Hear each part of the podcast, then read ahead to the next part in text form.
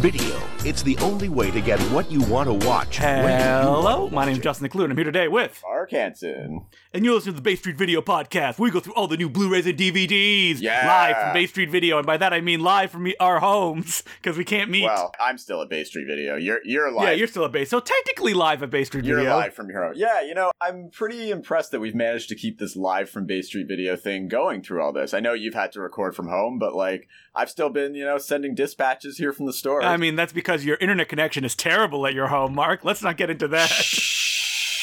I know. I, I can't figure it out. Just buy better internet in this economy. I already have a good internet package. I don't know what it is. There's something to do with our building. It, like, well, the signal won't travel through the walls. You don't get wireless internet like your your router is patched into a landline. I honestly don't even know. I've checked my internet. I've called my internet provider. They have no idea why. Grandpa, I'm gonna have to come over and set it up you're for gonna have you. to come over and fix it. Put please. an Ethernet cable into your router, plug it into your computer. I, I will say my apartment is weird. It's like a weird technological no zone in a, in a weird way. We always have tech problems with any sort of thing in our problem in our apartment, and I'm not sure why. Good thing it's cheap.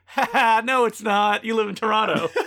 it's it's the cheapest I could find, but Did yeah, you see uh, there was an article that popped up on Twitter on Globe and Mail, like on the side, that's like Ugh. a couple looking for a four hundred fifty thousand dollar uh, down payment on a house couldn't find anything. It's like screw you, Yeah, four hundred fifty thousand down I payment. know. I hate those articles. Why is Twitter showing these to me? No. I know, I know, right? They want to make you feel bad. That's yeah, it. and keep looking at Twitter angrily. That's how they get you. yeah, exactly. So we are a Blu-ray and DVD podcast, so let's jump into it. you know what really grinds my gears? yeah, let's talk about. Let's make this a real estate podcast. Uh, in the cult section, we only have two. The first one is The Forest, an old Code Red release uh, put out by Kino. Now, this one is interesting because the cover makes it look like, and the first five minutes make it feel like a slasher film set in like a haunted forest. Not really. It's mostly about like ghost children of a cannibal. Uh, that are like chasing after some people that like get lost in the forest. I don't know. It has its fans. Not really my thing. yeah, I've never seen it. I, I was kind of intrigued by the cover art alone, but now you're not selling me on it that much. So yeah, and I hope I'm not selling anybody listening to this either. Don't buy it. I love forest slasher stuff, but if that's not what this is, no, like the forest coming alive and killing people. Yeah, No, this is not what it is. Uh, but like I said, it has its fans. I remember. I think I liked the director's first film a little bit more. Is it Girls in Chains or something like that? Uh, I'm not sure. Not sure. Oh, anyway, uh, this uh, the forest and the director have a great chapter in Stephen Thrower's uh, Nightmare USA, uh, his book on like independent American cinema. Definitely recommend people check that out, and that's what led me to the forest. We also have the Theater Bizarre being released by Severin because I believe it is a film that maybe Severin produced in some way. So I mean, it was put out on DVD by like Image Entertainment, I believe, like Hmm, a so decade maybe ago. not. So maybe not initially, but I know a lot of the because this is an anthology film, right? I I, I think a, few of the filmmakers are in with Severin, right? I, they're part of like the Severin family, so to speak, I guess. So- Yeah, like I know that uh, Richard Stanley directed one of these segments. I think Joe Dante did one, and I believe that Ken Russell did the other, if I'm not mistaken. I never saw this movie because everybody gave it bad reviews. Um, is that the? Let me check. Is that are those the right directors? I feel like you're right on. oh, Richard. am I getting that it confused with something else? I think Trapped Ashes is the one that has Joe Dante. Oh, Trapped yeah, Ashes is, is what I'm thinking. Movie. Yeah, I did not like. that. Right, right. Oh no, this is definitely um, uh, Douglas Buck, Buddy Giovizat. I can never say his name. Uh, the director of Combat Shock, David Gregory. Oh yeah, this is a this is definitely a Severin production. Those are all the names of people that Severin works with. Yeah. Oh no, I never saw this one either.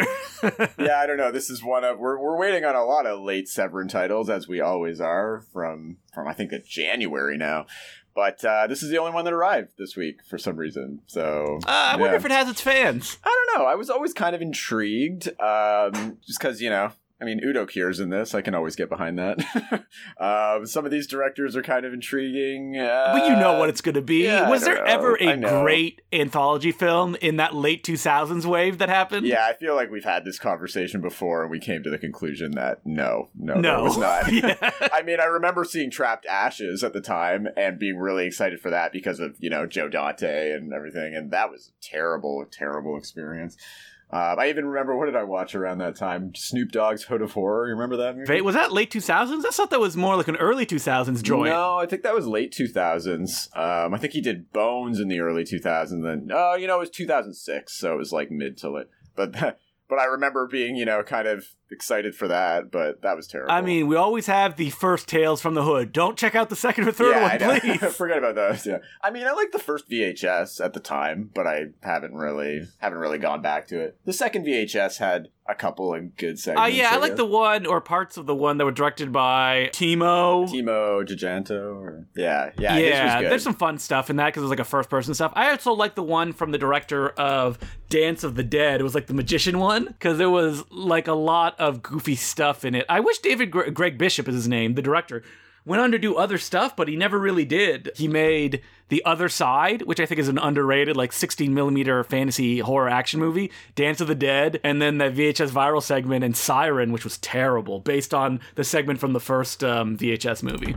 So moving on into the classic section, we have Touki Bouki from Criterion. Ha you suckers! Did you not buy the World Cinema set? Well, now you got to pay full price for this one. Ha ha, we're Criterion. We don't care. You'll pay anyway. Yeah, this is an odd one. I'm wondering if Criterion's counting on people to be confused or just people who didn't care to buy the whole Martin Scorsese set. Criterion's been phoning it in, and we say this every time there's like a new Criterion title. They didn't. I think did they add any new special features? I think there may be a new short film on this. On the initial release from Kino on DVD way back in the day, they had one of his short films, which never made it onto the Martin Scorsese World right. Cinema So set. So that's probably what that is. so I think they've just added that, but I don't think there's anything more. Um, Give us a contextual commentary, Criterion. What the heck are you doing? That's the thing. Touki Bouki's great, but I just feel like this is just a thing they've already kind of released before, and they haven't really done that much with it. so- People should be checking out those World Cinema box sets if They you can afford it. yeah. Because they're great. They're great. Yeah, you get this, and then a whole bunch of other films that you might not have even heard of, and will come to Are life. those still in print or are they. Yeah, they're very, very much in What print. What the hell is happening then if this one's coming out? I remember when the set came out, Touki Bouki was a bit of an outlier on it, just because it was like probably the most well-known title. On Do you it. mean Outlier? Isn't it Outlier? I've oh, always- no, Outliner? I always get it wrong. I always thought it was Outlier. Yeah, I don't think it's Outlier. I've never heard it say that way, but all right, it's Outlier is correct. Outliner is not correct, which is something that I always say accidentally. Well, in, in any case, Touki Bouki seemed to stand out as the most, I don't know, well-known film on that set. So maybe they just figured like ah, a lot of people didn't want to, you know, spend over a hundred bucks to just get one film that they know. yeah, so they'll but- spend forty dollars for one movie as opposed to a hundred bucks for like yeah, five for or me, six. Like I would much rather buy the set and get one film I really know and love, and then a whole bunch of others that I don't know, and I'm like being you know introduced to. That's kind of the fun of those sets. But I don't know. I guess. you know. So, moving on, we have The Great Caruso from Warner Archives. Uh, loosely traces the life of tenor Enrico Caruso, uh, 1873 to 1921. And, oh, okay. Mario Lanza film. You know about, about Mario? no, Lanza? I don't know who Mario Lanza is. He is very popular among older people. That's for sure. Uh, who is he? He was like an actor singer guy. Um, yeah, Never he heard was- his name before. So he was an opera singer actually, who kind of got into movies. He died at the age of 38 actually in 1959. So he did lived a short life, but he yeah, he's definitely more known as a singer. But he got into movies in the 50s, and I don't know, he was like a heartthrob in the 50s. So a lot of older fellow, a lot of older people just really, really love this guy. So The Great Caruso, I think, is his biggest film, and yeah, I don't know. There's definitely an audience. So, moving on, we also have Bring Me the Head of Alfredo Garcia, finally getting a special edition in North America. I already got one in uh, the UK a very long time ago, but yeah, didn't this wasn't this part of Twilight Time's releases at one point? I think it was one of the- Right, it was. And because Twilight Time folded uh, due to the passing of its founder, yeah, I guess Kino jumped on the rights and we're finally able to release they, it. Uh, they've put a slipcover on this one, so you know they really care about it. Um, and yeah, it's great. I don't know. I'm a fan of this Yeah, movie. I, I am too. I remember when it used to be like the Sam Peckinpah movie that like everyone's forgotten, but it's his real masterpiece. And now it feels like the one people talk about all the time when they mention Sam I know Peckinpah. it feels like one of his. Yeah, it feels like one of his most famous ones now. I mean, it's. I love how bleak and yeah, just how bleak and nihilistic it is. But do we Um, need bleak and nihilistic things in our lives right now? Why can't we just have the funny, uh, laugh a minute Sam Peckinpah Yeah, movie? right. So moving on, we have the Choir Boys. A group of Los Angeles cops decide to take off some of the pressure of their jobs by engaging in various forms of after-hours debauchery. Ooh, this is directed by Robert Aldrich. Ooh, a very late period film, 1977. I'm a big fan of his. Never seen this Yeah, one. Yeah, one of his lesser known ones um, that I'd never even heard of until Kino uh, decided to put it out. But uh, I'm definitely intrigued. Yeah, I like Robert Aldrich as well. So we also have the Don is dead. After his mistress is murdered, a mafia leader goes after the killer with a bloody vengeance. Soon after the hunt begins, a gang war ensues. This is directed by Richard Fleischer, who I really like, but he is definitely hit or miss. From your description, it sounds like it's really intense, but it, I don't know if this one's as intense as it sounds. I feel like it's a little more boring. Oh what no! What's funny about Richard Fleischer is like I'm not a big fan of his major films, like Twenty Thousand Leagues Under the Sea. I only watched it for the first time this year. It was fine, but like it really dragged at parts. But like his early stuff, like The Narrow Margin, when he was doing noir stuff, or Armor Car Robbery, so good. And his amazing kind of other angle on Gone with the Wind, Mandingo, is insane and highly recommend. I wish that got a special edition, but it only ever got an olive film release. I know. Yeah, maybe Olive will step up and put it on their signature line at some I point. doubt it. um, yeah. So moving on, we have Little Fugitive, the collected films of Morris Engel and Ruth Orkin. I don't know who these people are. I only vaguely know who they are just from working in a video store. We've had like the DVD of this set for years. They are considered so Little Fugitive is their big kind of like standout feature film where it's about a young boy that fears that he shot his older brother with a gun, but they, the brother's faking it, and then he runs away to Coney Island. It's one of those kind of like um, I don't want to say it's like Poverty Row kind of production, but maybe it is. I don't know. It's independent kind of like New York set production in the 50s. Ooh, I like that kind of stuff. yeah, I figured this. I thought this would be like right up your alley, um, and it's really well like well acclaimed. I think it was yeah even nominated for an Oscar at the time. Just looking. Interesting, yeah, because Morris Engel only made four movies. Wow. Yeah, so it was nominated for a best uh, screenplay Oscar at the time because it, it was basically kind of like a documentary fiction sort of like hybrid thing. Uh, Morris Engel and Ruth Orkin were known for doing a lot of shorts as well, I believe, or at least like a number of shorts that they've combined that also had the same kind of vibe as Little Fugitive. So they are all. Uh, collected on this set. It's been on DVD before in the same kind of thing. They've just upgraded it to Yeah, I Blu-ray. see here that there was like a two disc special edition that came out a while back. Yeah, and, and we've had that for rental for years. And but it is something that I feel like a lot of people still don't really know too much about, even when we're going back and trying to rediscover like independent filmmakers from the past. I don't feel like they get talked about that No, much. never, so never, maybe- never even came across their names.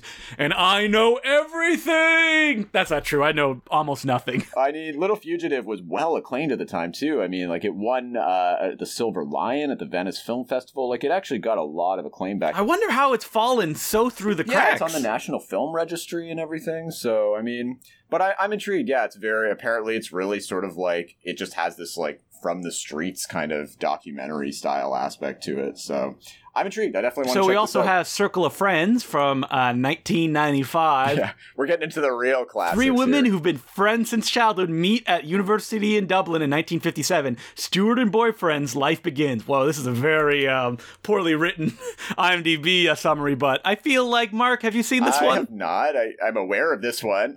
I mean, this is like Whoa! a drama. Like this just looks like a boring drama to me. I mean, Chris O'Donnell's in it, and you know, Chris O'Donnell was somebody. and so is Minnie and Driver. Minnie Driver. They're like what a '90s cast there, eh? Chris O'Donnell and Minnie Driver falling in love. Um, yeah, I don't know. I, I honestly don't know that much about this movie. It's one of those you kind of like see. I just you know I know the cover because I see it on the shelf all the time or see it. oh, the from the director of The January Man, though. You're a fan of The January Man, aren't you? Uh, I've never seen that. Actually. Oh, I'm surprised. That would seem again. See, I assume Mark any movie in the '90s that looks kind of shit that he's seen it. you know what? I've always been interested in the January Man because it's sort of like a serial killer comedy, right? Isn't Yeah. that what it is? Uh, as we'll get to later in this episode, Mark has been spending his time watching real garbage instead. Yeah, yeah. I, I was on a pure garbage binge this week, so but unfortunately I couldn't fit Circle of Friends into Uh. I mean, you didn't want to watch it. There's nothing of interest there for you. I just assume that, like, in the 90s, you just watch it out of, like, grim obligation in the same way that you watch the movies this week. when I was like ten years old watching movies out of obligation. You're like, ah, 1995, Circle Fu- Friends. I I'm I sure gotta my watch parents it. rented this movie when it came out, and I probably, yeah, maybe saw bits of it while they were watching it, and I don't remember. Moving on, we have Kissing a Fool from 1998. Mark, have you seen the? Oh man, this looks like real garbage. You know what? I haven't seen this. I was planning on trying to watch this this week just because it looks so ridiculous. I always remember. What is this crazy cover? It makes it look like Cruel Intentions. I always remember this like coming out at the time. So it's got David Schwimmer when it was like right in the middle of his Friends fame. Uh, Jason Lee coming right off of like Mallrats and stuff like that, and um, I can't even remember the female lead, Mili Avital. Avital, who I guess you know was kind of came and went real fast. The big uh, selling point for me on this is it's directed by Doug Ellin, who was the mastermind behind Entourage, no less. No! I guess he was a screenwriter in Hollywood before. I think this was the only film he directed. How many times have you seen the Entourage movie? Uh, once. oh, only once? You're not a real fan. I saw it when it. Well, it's terrible. I saw it when it came out because I'm like. but you've you know, seen every episode of the TV show, right? I, I have, yeah. I, I watched. 96 episodes. I'm looking right now. well, I watched it when it was on. It was I was following it when it was on, kind of feels like you didn't watch any episodes because nothing ever happened. Nothing ever really happened, but you know, I was really into it for a while. But it's funny, you know, after the show ended and then the movie came out, there was like a gap. There was like a several year mm. gap, and I'm like, I just watched it out of obligation. But wasn't there point. like a time when you watched the show and you're like, oh, this is like satire of this? Like maybe you could say this for the first season, and then as it went on, everyone realized like, oh no, this isn't a satire. when I was first watching it, I was like in my early 20s. I was stupid. I didn't know anything. So, and I was just into movies. So I liked the whole Hollywood insidery nature of it. But yeah, as it went on, it just like the misogyny of the whole thing, the just because it's so badly written too, a lot of the time, it just becomes more glaring. And then with the movie, I was like, by that point, I was like in my late 20s, maybe almost 30, and like it felt so different. I mean, like from the first five minutes, I was like, yeah, this this does not age well at all. Who's your favorite character? I mean, probably uh, Kevin Dillon because he Because he's the, the dumbest one of them all. he's the least offensive, maybe, of all of them. The rest of them, I mean, look, at one point I enjoyed them all. I thought they were all funny, but then they like, were all my friends. I loved hanging out with them every exactly. week. I, I wanted to be part of the entourage, but I would never want to be part of anyone's entourage. What a miserable existence. I know for real. But anyways, yeah. So this is this is Doug. If you're a huge entourage fan and want to know what Doug Doug Ellin was up to before he made this terrible looking rom com. I mean, even the plot is hilarious when I was just reading about it. It's like David Schwimmer is engaged to the female lead, but he doesn't like fully trust that she's going to be faithful, so he gets Boo. yeah, he gets his friend played by Jason Lee to pretend to try and seduce her to see Oh, if but do they fall in love for real? maybe I don't know. I guess we'll have to watch it to find out. I'm never gonna watch this. Man, I'm realizing as we're going through this list, we have not really recommended one thing yet. No, no, like, we'll, we'll get there. We'll get there. Oh right? yeah, we'll definitely get there. So moving on, we have Prime, a career-driven professional from Manhattan, is wooed by a young painter who also happens to be the son of her psychoanalyst. Oh, this is a movie that could only come out in 2005. I know. Well, this was I remember kind of like popular at the time just because Meryl Streep was in it. I remember working at Rogers Video and it came out, Oh. but I don't think anybody actually liked this movie. I think it was just Uma like Thurman, yeah, Meryl Streep. Oh, I remember seeing ads for it everywhere, but the poster's so generic. Like, there's so many that had that kind of like Nora Ephron esque. Oh, from the director of Boiler Room, a movie I always mean to watch and never have. You know what? I actually really Boiler Room's a movie I really like, but I'm not sure how well it like holds up nowadays. That's but- one that would haunt bargain bins every time I went to like Sonic Boom. It's like, don't you want a two dollar copy of Boiler Well, Room? it was kind of Boiler Room was like Wall Street, Wall Street for the you know Y2K generation, right? That was like how it was pitched. I at. may not have bought it because I think at the I- I've reached the point in my uh, Blu-ray and DVD collecting life where I've started to like.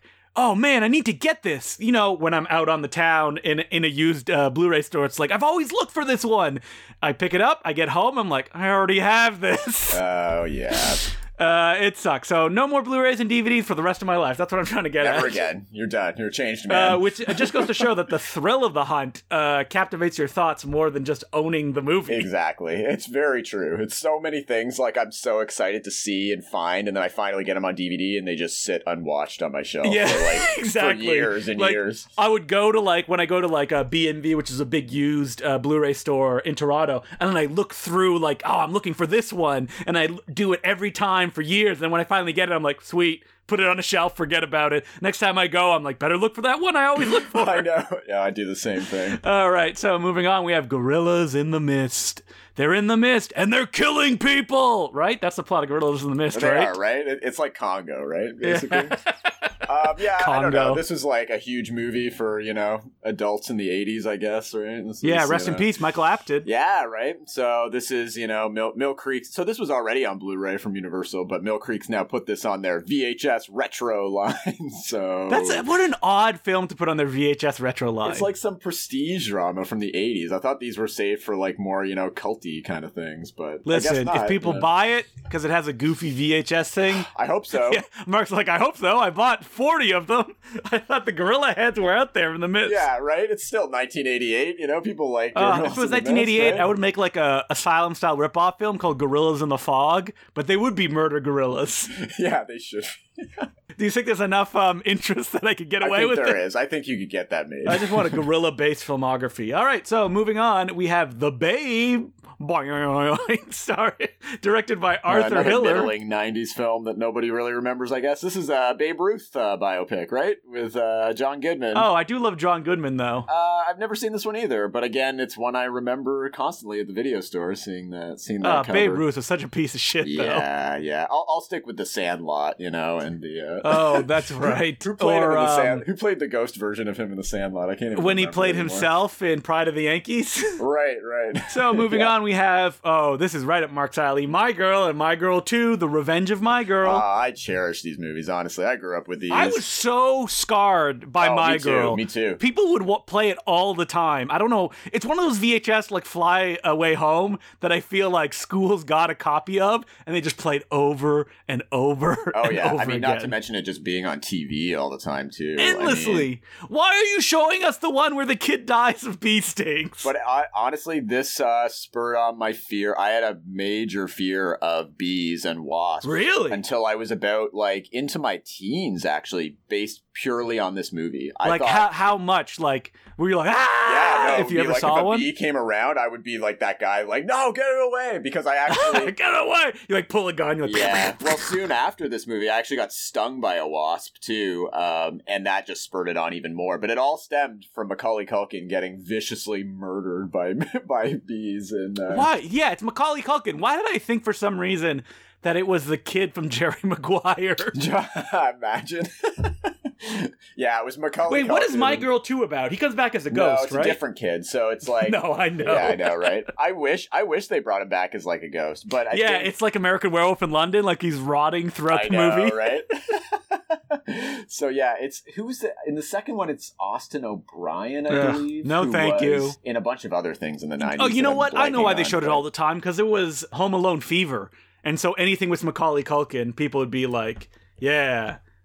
What a weird title to My Girl. She's mine. My girl. Well, they just wanted to play the song. I know. right? My girl. Man, what a cast. Uh, oh, speaking of uh, American Werewolf in London, Griffin Dunne is in this movie. Totally forgot about that. Yeah, don't remember that at Dan all. Dan Aykroyd, Jamie Lee Curtis, Macaulay Culkin, and Chlumsky. I don't know who that. Oh, okay, I recognize her face. Yeah, no, I remember the main four cast members. I don't remember Griffin Dunne, but I don't think I was really concerned with who Griffin Dunne was as a kid. Mhm. so. Yeah, it doesn't matter. You're not like, oh, I want that American Werewolf in London, Matt. So it would have made sense if she came back. I know, right? So we also have from our good friends Mill Creek, Gold Diggers: The Secret of Bear Mountain. Oh, is this more '90s shit? Yep. more 90s kids movie and more Anna Chlumsky actually. She stars in this with Christine. Oh wow, there were Anna Chlumsky and Christina Ricci You together know, at I last. never saw this movie growing up, but uh, I which is weird because I really, you know, I had a schoolboy crush on Christina Ricci at the time. So I don't know why I never saw that. That's why you were so scared of ghosts. yeah, I know, right? Casper scare spook. Wait, did you have a, the classic every teen has this fear based only on movies, the fear of quicksand? Yeah, I definitely had a quicksand fear. I would say, and it, and there's no rational explanation for it other than it was just from the movies. Probably like Jungle Book. Remember there's a guy that falls in quicksand in that movie? Oh yeah, yeah, yeah. yeah. there was something else though. I'm blanking on it now. There's an image of my mind of somebody like horrifically sinking into quicksand, and I can't remember. I mean, part of it was Jumanji too, right? Remember when the Right, Jumanji, definitely. yeah he gets stuck in the floor. Yeah. All right, so moving on, we have Stop or My Mom Will Shoot, and it's this week's Blind Buy! Blind Buy, woo, woo, woo! And we're uh, capping off the capping off the Mill Creek release. Wow, a lot of Mill Creek releases. Man, as a Stallone head, I'm surprised that I never checked this you one know, out. I never was that much of a Stallone head. I was way more into Schwarzenegger. you could be both. I know, I know, but Stallone just never did it for me the same way. Um, what about Tango and Cash? Tango Cash. You know what? I'm gonna I'm gonna confess I've never seen Tango and Cash. I know. Gotta watch Tango and Cash. Cash and Tango. No, I will. I, I definitely want to catch up. Listen to this cast: Brion James, Oh, I love Clint them. Howard, Kurt Russell. Love it. I love it already. Yeah. No, I know I'm gonna like it. I just oh, never. Robert Z'Dar in a major role. You know what? I don't know what it was. I just never really. You know, I saw I saw the Rambo movies. I saw Cobra. So I saw some of his stuff, but it was there was a lot I just didn't really care. I about. always liked the pathetic autourness of Stallone. Yeah, That he was yeah. like very highly aware and he never had that confidence that Arnold Schwarzenegger had Yeah. from being a bodybuilder. If you read interviews with Stallone, there was always a neediness there that I found really interesting as like an action star, especially that he was so open about it near the end of his not near the end of his career. He's not done yet. near the end of his life. like around the time of like Rambo and stuff like that. Remember he was doing like Ain't It Cool News Q and A's. yeah, yeah, yeah, yeah. He really wanted to direct uh, The Raven, uh, like a biopic about Edgar Allan Poe that he would star You in. know what? Yeah, it's interesting because I totally forgot the backstory of this movie too. Whereas it it was like Arnold Schwarzenegger tricked him sort of into being in this. Really? I didn't know that. Apparently, Schwarzenegger professed in. Well, they were like competing big time at this time, so. Schwarzenegger professed interest in starring in this because he was just coming off of uh, Junior and Kindergarten Cop and all those comedies with Ivan Reitman, who produced this one. And he decided he pretended to be interested in this so that Stallone, and then Stallone got wind of this and was like, no, I'm going to be in this. So Stallone signed up for it, even though he hated the script and it was like terribly, and he didn't even hate, he hated the whole production of it. But then apparently later on, yeah, they've talked about it. Schwarzenegger just fully trolled him into being in this movie. I mean, so- this uh, harkens back to the classic, like, what if an action star was in a comedy? Hey, Vin Diesel in The Pacifier, Dave Bautista in My Spy, Arnold Schwarzenegger, as we've already pointed out, in Kindergarten Cop. I mean, they got Roger Spottiswoode, the man behind Tomorrow Never Dies, to direct, and Terror Train. Canadian director too, right? Ottawa, Ontario, Canada. Whoa, Canada's own. Yeah, I, I get you. And I think with Ivan Reitman's like producer credit on this, clearly they were trying to do what they did with Schwarzenegger with Stallone, I guess, for but this. this movie is so But uncomfortable. like this movie sucks. Yeah. This movie is indicative of everything I hate about like 90s boomer comedies where it's like fam it's like you got to you got to put up with the annoyingness of your family because it's family, you know. You got to like like Estelle Getty plays the mom who and I love Estelle Getty. I love the Golden Girls, you know, great times. And she's just like the most irritating mom in the world, which is the point. I yeah, but it. commit to the bit. Like, make it a real action movie and then have comedy come out of that. And that's not what this movie does. And Stallone just like acts like a child, and maybe this is the joke, like he's supposed to revert to like a ten year old when she comes back, but it's just not interesting to me at all. He just acts like such a pathetic man child throughout the whole thing that doesn't even like can't even stand up to his mom and be like, "Mom, I'm an adult now. Like, what are you doing?" I did love the scene where he was in a giant diaper. yeah, I did like that. A lot of weird, you know, like vaguely offensive kind of uh, 90s humor, as you would expect in these. I, I particularly liked when he's picking his mom up from the airport and she's been clearly talking to everybody on the plane and showing everybody on the plane baby photos of him, even though, you know, they don't know her or anything. So she's coming off the plane with all these like flight attendants and they look at Stallone and one of them says, uh, Oh, even in diapers, you look sexy or something like that. I'm like, Yikes, they want to fuck that baby. Yeah. I guess that's funny. I, I don't know. Um, I mean, what? Where do you stand on Kindergarten Cop, though? I like Kindergarten Cop a lot. Kindergarten Cop's the only one of the Schwarzenegger Reitman comedies that I actually like. Uh, I agree. Twin- I think it's too long. It has its issues, but I think that the structure of it, what it forces uh, the movie to do, is that the kids act like kids, and Schwarzenegger is just infuriated the entire time, which is why it's funny. And like you said earlier about making it more of an action movie, I find Kindergarten Cop actually does act like an action movie a lot of the time. Like especially at the beginning, like it has a lot of those hallmarks of like sleazy 80s Schwarzenegger kind of action movies sandwiched in with like the family stuff, which actually kind of makes it more interesting to me. Whereas this kind of seems to do that at the beginning, you know, he's like going after drug dealers and stuff. yeah, and, there's like, a few bits here or there, but it doesn't commit to the bit, which is yeah, an like issue. there's definitely some big action stuff in it, but like, yeah, it's just mostly lame. The whole thing is just totally lame to me. I just there was no jokes in it. I think I maybe like half smiled once in it, and that was What about like- him in a diaper? Yeah, I mean, him in a diaper is probably the best thing, right? When he's like his dream I thought sequence. the premise was going to be that she used to be a cop and that he's embarrassed by how good she is. And that's the thing. That wouldn't that have been a better tension? Where Better like- movie, yeah. Yeah, there's like an older cop versus a younger cop, different methods. Like I thought that would have been way interesting, but instead you just get basically it's like they just wanted Estelle Getty to do her like Golden Girls thing, but like in a bit more of a overbearing kind of. but it's so way. inconsistent too. She's like super smart one scene, and then like a real dumb dumb the cleans up his next. whole place, and like, for some reason that the her cleaning his gun thing to make it not work like really grated me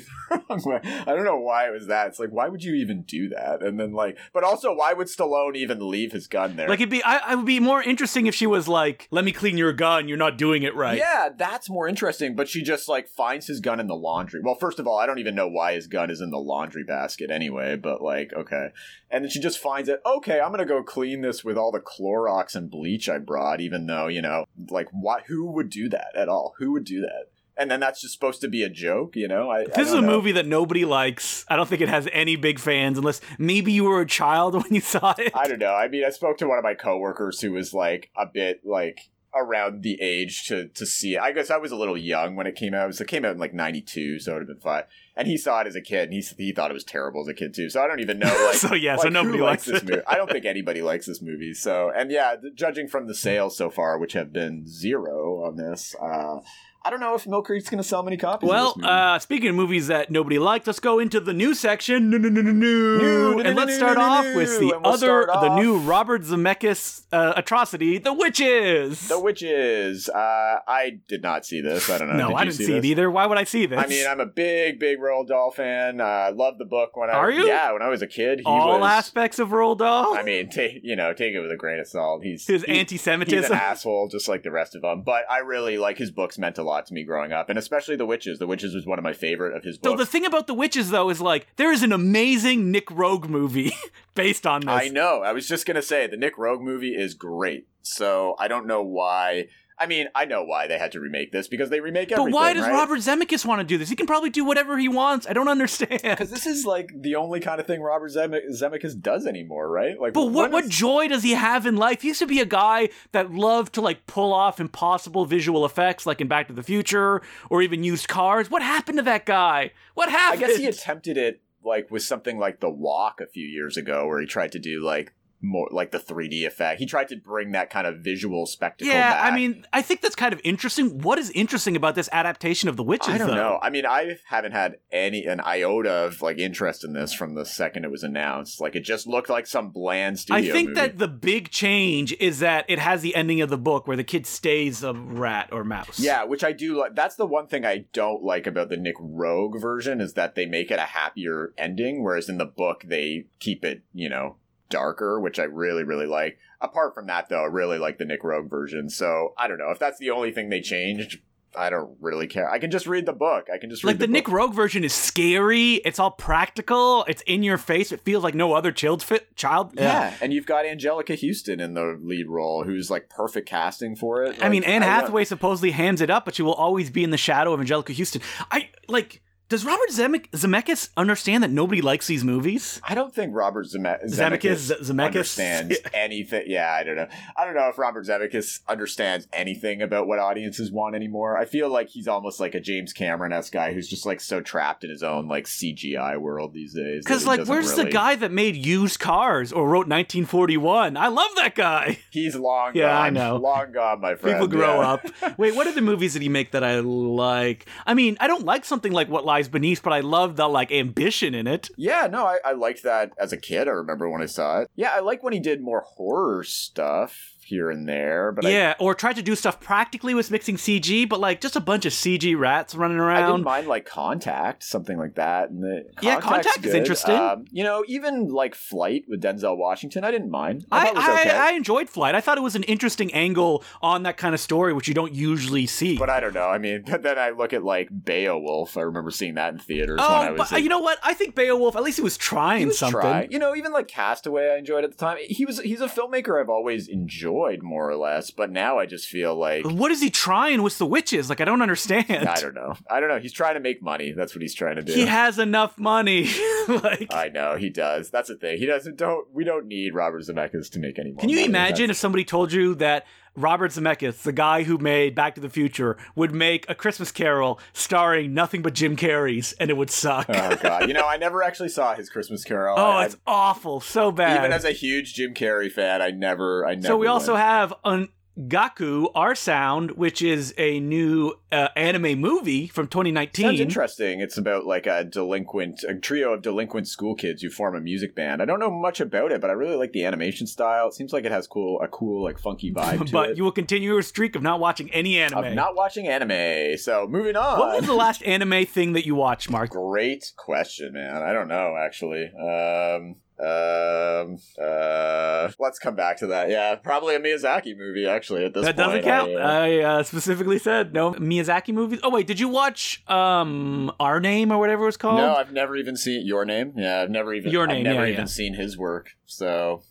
I'm behind. I'm behind. you just Yeah. hate it. All right, so moving There's on. just so much of it. Moving on, we've got uh, some more Jackie Chan action this week with Uh, ooh, use those words, sure- Jackie Chan in action, very liberally. Which, uh, yeah, I know you're a big fan of this movie, right? Awful, awful. One star, terrible.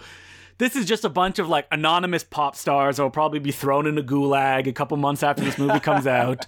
and they Probably, just do a bunch of Marvel style action as Jackie watches off to the side holding a gun. Great. Directed by the guy who did Super Cop. Well, sounds about par for the course. So, moving on to other uh, action that uh, I'm sure is not good either. Ip Man, Kung Fu Master, another Ip Man movie. that I, guess- don't know what this one is. I'm just looking at it real quick. Is this like an official part of the series or something? Or no, they're not. Like they're not right? official. Like anyone can make an Ip Man movie because he's a public figure. Right, So because yeah, Well Go has been putting out the official ones, and this is this has been put out by Magnolia. So Ip Man goes somewhere cheap. yeah, Like, yeah, right. Actually, this stars the guy that became like his bread and butter was like young Ip Man a little bit because he played young Ip Man in The Legend Is Born, another unofficial uh, Ip Man movie. right. And then he also played him in Kung Fu League, a 2018 movie, which had the uh, hilarious plot that it's all your favorite martial arts heroes coming together.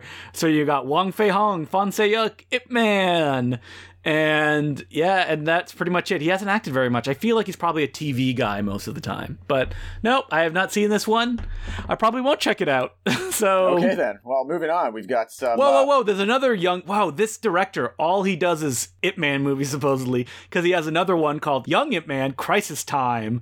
I assume it's about time traveling, because time is in the title. Them's the rules. Ip Man travels through time. All right, so the next movie we have is. Y- Sorry, this is your section. I don't want to steal it. Go, Mark, go. Well, moving on, we'll blaze through a few here. We've got Yalda, Night for Forgiveness, which is a Persian film, highly acclaimed Persian film about the Sharia law situation, about a young woman who is basically accused of murdering her husband and sentenced to death, and she gets put on like a TV talk show about it, and things go down over the course of that. It's supposed to be really, really good.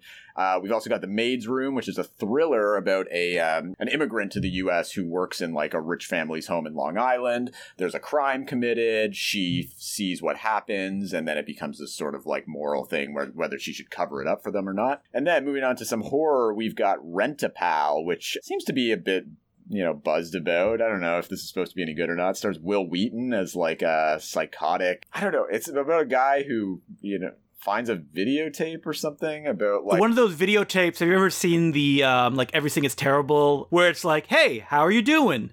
Yeah, I'm doing pretty good too. I'll just ask you a few questions. It's like you have a fictional conversation with somebody that's on a videotape. Like those existed in the 80s. So then the fictional friend, videotape friend, turns out to be like killer or something, or it turns out to be evil or something. yeah, maybe he like you know kill, burn them all, something like that. Yeah. Apparently, Wil Wheaton is supposed to be really good in this, playing evil, but uh, I haven't seen it. So I don't know. It's been getting some good reviews. It's been getting some good reviews. But moving on to something that we have seen and that we have a lot to talk about. Oh my god! Is a new release from Lionsgate here, Adverse, starring, oh my god, this cat. the rookie of the year, The rookie of the year himself, Thomas Ian Nicholas, also known for also Kevin from American Pie, if you remember him more from that. We've got a cast of uh, former greats like Mickey Rourke. We've got Lou Diamond Phillips in Lou this. Diamond Phillips never leaving the single room where he shot all of his scenes over probably half a day. Same with Sean Astin too, who pops up in this in a couple scenes. Uh, Penelope Ann Miller, and then we've got even more '90s uh, relics like Andrew Keegan, you know, from Camp Nowhere and 10 Things I Hate About You. And also, you know, he founded a cult a couple years ago, so that's kind of weird. Oh, yeah. He's the guy who founded the cult where people were getting tattoos and stuff. Yeah, yeah. And they got uh, raided for selling illegal kombucha or something. it's like that Tim and Eric on cinema sketch where he kills all those people with vapes that yeah, he gives exactly. out. It's like the same thing. And then it also even this movie has uh, Luke Edwards in it, who's the wizard himself, who we talked about. Uh, you know, back when the wizard was coming. Uh, out. I was distracted by the guy who plays Constantine on all the DC uh, TV shows. Matt Ryan shows up in this, and I'm like, what is he doing here? Like, he's better than this. I know. Anyways, you're probably wondering what is this movie adverse you're talking about? This is a new VOD thriller about a um, an ex-con played by Thomas Ian Nicholas. Oh, I should mention he's a Latino ex-con, even though Thomas Ian Nicholas is in no way Latino that I know. oh, of. I was wondering. So not, at all. He really goes full. You know, it's almost like Shia LaBeouf in The Tax Collector, though. He gets he puts cornrows on. Oh my god. point. There is a flashback sequence that when it happened, I had to send it right to Mark, the photo of it, which I know he had seen, where to uh, indicate that Thomas Ian Nicholas is younger, he has. He's got cornrows, is what he's got, and it is very funny. He It's also played puts- like a comedy thing because, like, it cuts to a flashback, then it cuts to him in cornrows, and it's like that's it. And then it moves on. So he even puts on a weird kind of accent, which I guess is him attempting to do sort of like a, a Latino accent, but it doesn't come off like that at all. So, anyways, he is an ex-con. He's tasked with um, now he's out. He's tasked with kind of watching over his younger teenage sister because their parents have passed away and everything. oh, he is very bad at it as well. Oh, he's terrible at this. She has been getting into basically drugs. She has this boyfriend who's been who's getting in with this drug dealer who is the boss of this whole operation is Mickey Rourke.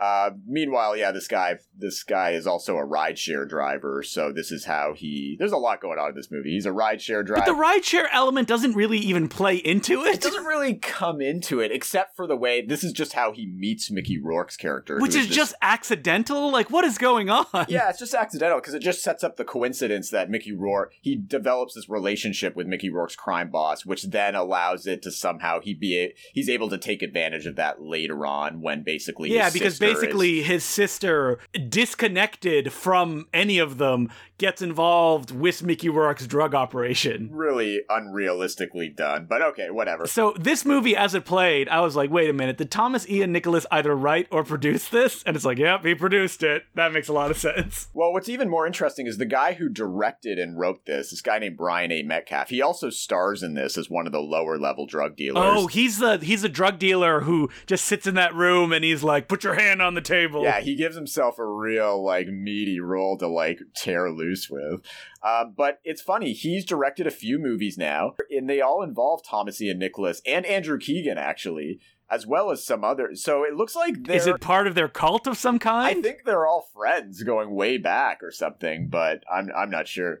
Um, so this is like the third movie I think they've done together. It's sort of a thriller. I, I will say, I mean, this movie is obviously terrible, but I will say, Oh, I thought it was boring. like I can't even think of an uglier film that I've ever that I've seen in the last year. And I checked; they shot it on a red, a red 8K. That is insane. Oh god, it looks so yeah, it looks so gray and bleak. And oh man, the whenever there's violence, the bloods, the CGI blood splatters that go oh, everywhere It's are so so, funny. funny. There's a shot where Matt Ryan gets killed. I cannot imagine him having to shoot that shot because it's him like sticking his tongue out like. As Someone pretends to stab something in his head. This is essentially a dry fan film. It pretty much is, yeah, and it and it all culminates in a hilarious extended sequence where Thomas Ian Nicholas takes uh, basically goes out for revenge on this uh, crime syndicate and. With a tire iron beats all these guys. to Yeah, it's like you were never really here, but more edgy and badass. mixed yeah mixed kind of with old boy a little bit too with that whole thing and he just and it's hilarious how many of these dudes he killed he just like walks into their operation and they're all just standing there like ready to get hit in the head with his tire iron so um I don't know. I found this movie hilariously bad, though. In a way, I, I thought it was going to be really boring, and it Mickey Rourke looked like he's gonna die on screen. Oh man, Mickey! I don't know what's happened to Mickey Rourke. His face looks like it's about to fall off at any moment. well, it, it's right? been looking like it's gonna fall off for the last twenty years. Man, but even more particularly in this, I, I will say I, I, I need to give some props to Andrew Keegan for a hilariously over the top performance too. He he's not in it that wait, much. who does he So play? he plays Mickey Rourke's like kind of like right hand man, like his kind of like uh, Uh, right hand assassin man. He's he's the guy that chases after the girl in the parking garage. Remember that sequence? Right. He's not the guy that like brutally uh, kills the woman that is trying to be saved. No, yeah, yeah, that's a different guy. But Andrew Keegan goes all out with a ridiculous performance in it. Everybody Join is- my cult. You can see why he was so charismatic and everybody joined his sex cult. Well, cult. apparently the apparently the cult ended a couple years ago, so I don't even know what he's doing anymore. I guess he's just doing movies like this. Apparently, yeah, you know, following his passions. I don't know. This movie, no Beckman. No Beckman, that's for sure. But you know, there was enough in this to keep me watching throughout. You know, a lot of the time these movies just kind of like get boring and then I sort of tune out halfway through. I mean, this one kind of held my interest. Yeah, you know what? way. I'll say that it had more stuff in it than uh, anything we've watched with Billy I'll say that. You know, uh, there was enough. And it did get uh, goofier and wilder as it went along, but that first hour is pretty rough. Yeah, when you're following like the sister, then she's doing heroin, and uh, our hero is just like shitty and sucky and yelling at people for throwing cigarettes. I just spent like the whole first part of it wondering, like, is Thomas Ian Nicholas Latino or not? Like, I, I didn't know, I didn't know this guy was Latino, and then I look it up after. I'm like, no, his parents are of like Irish, German, and like British descent. Like, so I'm like, oh, okay, that's an interesting choice, but I think it's weird when like a, a white guy decides to play a Latino character when there's really no reason for him to play Yeah. that. Oh, people won't believe that a white guy will be in any kind of financial trouble. Yeah, right. Like, all right, sure. But you're right. The flashbacks and the Oh, those flashbacks. They keep coming up too. Keep bringing a smile to my face. All right, so let's move on and blaze through the rest of these. We've got uh, Will and Grace, the revival, season three. So if you were, you know, still watching Will and Grace, Nope. The final season of their reboot show. Oh, the final season, so they die at the end of they're this. they're done, yeah. and then we've got some documentaries to wrap things up. We got Markie in Milwaukee, which is a uh, documentary about a transgender woman in the Midwest who actually goes through the process of detransitioning because of all the pre- uh, the uh, pressure from her fundamentalist church and everything.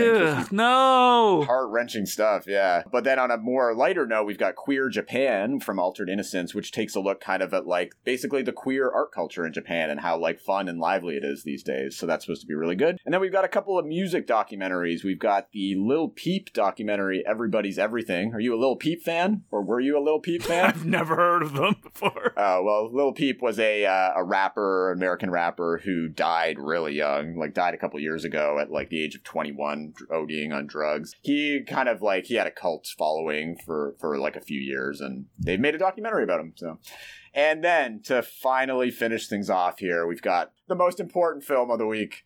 Artifact, which, if you don't know what that is, this is Jared Leto's documentary, which he directed about his band 30 Seconds to Mars and their contract dispute with EMI Records. Ugh, who cares? But yeah, this movie's a weird one. This actually played at TIFF in 2012 now. This has been a long time ago. And I assume the only reason it played at TIFF is because Jared Leto, you know, directed it, was involved with it. I mean, this really, you know, brings me back to my teenage years when I was, you know, a big 30 Seconds to Mars fan and obsessed with Jared Leto. Holy shit! I was into pop. I was into emo and pop punk for a while. I was. De- I was definitely into it. Yeah, sorry. Uh, 30 Seconds to Mars, I'm glad they exist because it could lead to the amazing joke in Pop Star where uh, Andy Samberg goes, 10 seconds is an eternity, Harry. It's a third of the way to Mars. And then Tim Meadows is like, Connor, we've talked about this. 30 Seconds to Mars is the name of a band. It's not a fact. Actually, yeah, that's a good. Yeah, that's a good gag. I forgot. All right, so that. you like 30 Seconds to Mars. What's the best album, Mark? Um, I mean, I don't. I don't even remember the album titles anymore. I had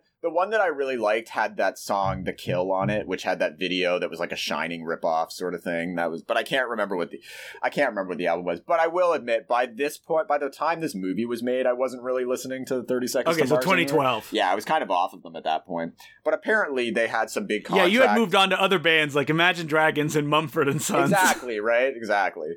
Uh, but at this point, apparently they had some big contract dispute with their label, EMI, and it turned into this big lawsuit thing. Anyways, that's all that this documentary is about, which is kind of hilarious because basically he takes the the the stance that like basically music labels are like corrupt and they always just want to get Well, they are. yeah, and they want to get the most out of bands and not pay them and everything, which is valid for sure. But it's really hilarious and tone deaf coming from an, a person like Jared Leto, who was so funny already coming from Jared Leto. already a famous actor at that point, which gave him so much freedom to even start up this band. Like, would 30 Seconds to Mars even exist if Jared Leto wasn't already a famous actor, you know? All this contract dispute stuff, and like, yeah, I watched this kind of like while I was doing other things because it gets really boring after a while because it's really just complaining about music labels and how they're like screwing him over and not paying them enough. And it's like, dude, you already make so much money. Like, what is your problem? It's not like this is some look at like in real indie bands and how they get screwed over at labels because he does have interviews with other bands too, but it's all like Incubus and uh, you know even Chester the late the late Chester Bennington from Linkin Park shows up to talk about like it's all like major major bands, you know. The the guys from Three Doors Down are like, listen, we're just being crushed by the man. yeah, it's like those kind of bands, right? the So people like- who I think they opened like Trump's inauguration because nobody else would play. They did because nobody else would. Yeah. Um, but yeah, so it's like it's a documentary about like something that's I guess kind of important, especially I guess if you're into like the music industry, you'll find this interesting. But I mean, it is important. Like the labels are awful, and they treat their people like garbage. yeah, there's some inter- interesting info in this, but like mostly it's just Jared Leto complaining about how his band's not getting paid what they're worth. so turns around, takes a twenty million dollar paycheck on a movie, turns back, being like, "We need to be paid." I mean, and it's funny too because like even his bandmates look kind of like sick of this document. Like it seems like this is just Jared Leto's thing, and even his bandmates don't seem like they care that much about this documentary. Like there's one hilarious scene that I remember where he's like Jared Leto's in like a huge rage about this. He's just talked to like his lawyer about what's going on and he's just going on this rant about how like they just want to own every piece of music I want to make. He's just like pacing back and forth over in this apartment as his bandmates just look on and he's like they want to own every single piece of music I make even if I sit down at the piano and I just like bang out some chords. Look, I'm just to do it now and then he sits down at the piano and he just like bangs out a few keys and he's like oh great. So i don't own that music anymore. And i'm like and i'm just watching this. I'm like uh do, do we need to call some help here? Is jared leto okay right now? Like, Why didn't Jared Leto just start his own label? He has enough money, just do it he has enough himself. money right? So like and then i'm reading afterwards like they just settled the contract dispute and they're just they just made more records with this label so it really like it was fine in the end it was just a waste i don't know why this documentary even exists but Well, you know, I mean, considering it came out like uh, eight years after it was made, Well, I that's think the thing. Yeah, it played at TIFF eight years ago, and it's just coming out. Like it's finally getting a release through Film Buff and Gunpowder and Sky, like right now. All right. Well, that's it for this week. Bay Street Video, uh, still not open, right? I mean, well, I keep saying that. You're open. Just call to pick stuff up. Yeah, we're doing curbside. So technically, we are allowed to open our doors again to the public because Ontario has, you know, gone into the next stage of like, you know, opening things up a little bit again. We don't feel that's really the right thing to do around here because the numbers are still really high and there's variance and there's just a lot of what ifs and our store's really small. So we're keeping it straight. We haven't opened our doors yet to the public. We are still doing curbside pickups though, and we're just playing it week by week right now and just seeing. What All happens. right, so that's it. I have no news, no updates from me. Actually, I do. If you are one of the people who only listen to the Bay Street Video podcast, God bless you. Uh, check me out on YouTube, Film Trap. I post videos, reviews. I review three new movies that come out every week, and something I call the best new movie show. It is hell. Please watch it to make it worthwhile. Do it. Justin is by far the most knowledgeable person I have ever known about movies, and I'm not even making. I'm not making that up. Oh well, thank you, Mark. So, uh, keep on buying, I guess. and keep on renting.